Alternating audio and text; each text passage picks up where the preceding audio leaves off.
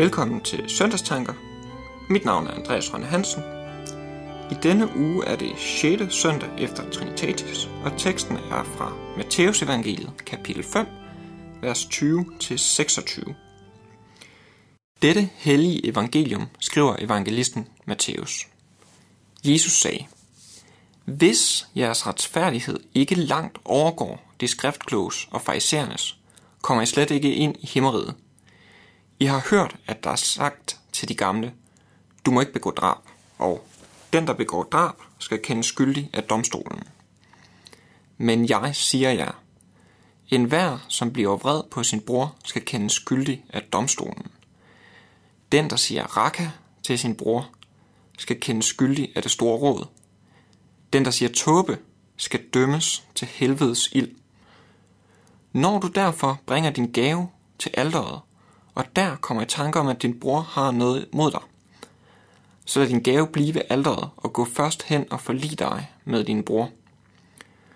Så kan du komme og bringe din gave. Skynd dig at blive enig med din modpart, mens du er på vej sammen med ham, så din modpart ikke overgiver dig til dommeren, og dommeren igen til fangevogteren, og du kastes i fængsel. Sandelig siger jeg dig, du slipper ikke ud derfra, før du har betalt den sidste øre. Forestil dig, at du kommer ind i en retssal. Foran dig er dommeren, som sidder bag ved bordet. En smule højere end alle andre. På den anden side står anklageren, og på den anden side igen står den anklagede og skal forsvare sig mod anklagerne. For han har begået en forbrydelse. Anklageren fremlægger beviser, og alle i sagen kan følge med, mens den tiltaltes skyld bliver tydeliggjort. Nu er anklageren færdig med at fremlægge beviserne, og den tiltalte får ordet. Jo, altså. Jo, altså jeg har godt nok gjort det. Men det var ikke min mening, det skulle være gået så vidt. Altså, det var ikke meningen. Altså, jeg, jeg har faktisk gjort en masse gode ting, før, øh, før jeg kom herind i, i retssalen.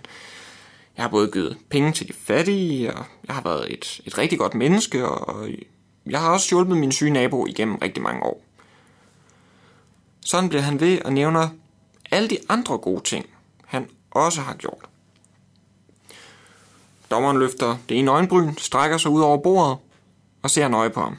Så siger han, okay, jeg kan jo se, det var ikke din mening, og, og du har jo gjort mange andre fine ting, så du går fri. Så slår han med hammeren, og sagen er afsluttet. Men det er bare ikke sådan, det fungerer i en retssal. Den skyldige er skyldig, uagtet hvad han eller hun ellers har gjort. Det kan vi nemt forholde os til, når vi hører det om ting her i verden.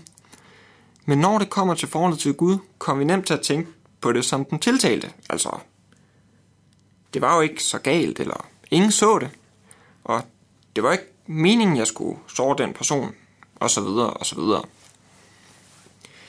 Jeg tror, det er fordi, vi nemt bliver skræmt af den alvor, der er i det, når Jesus taler.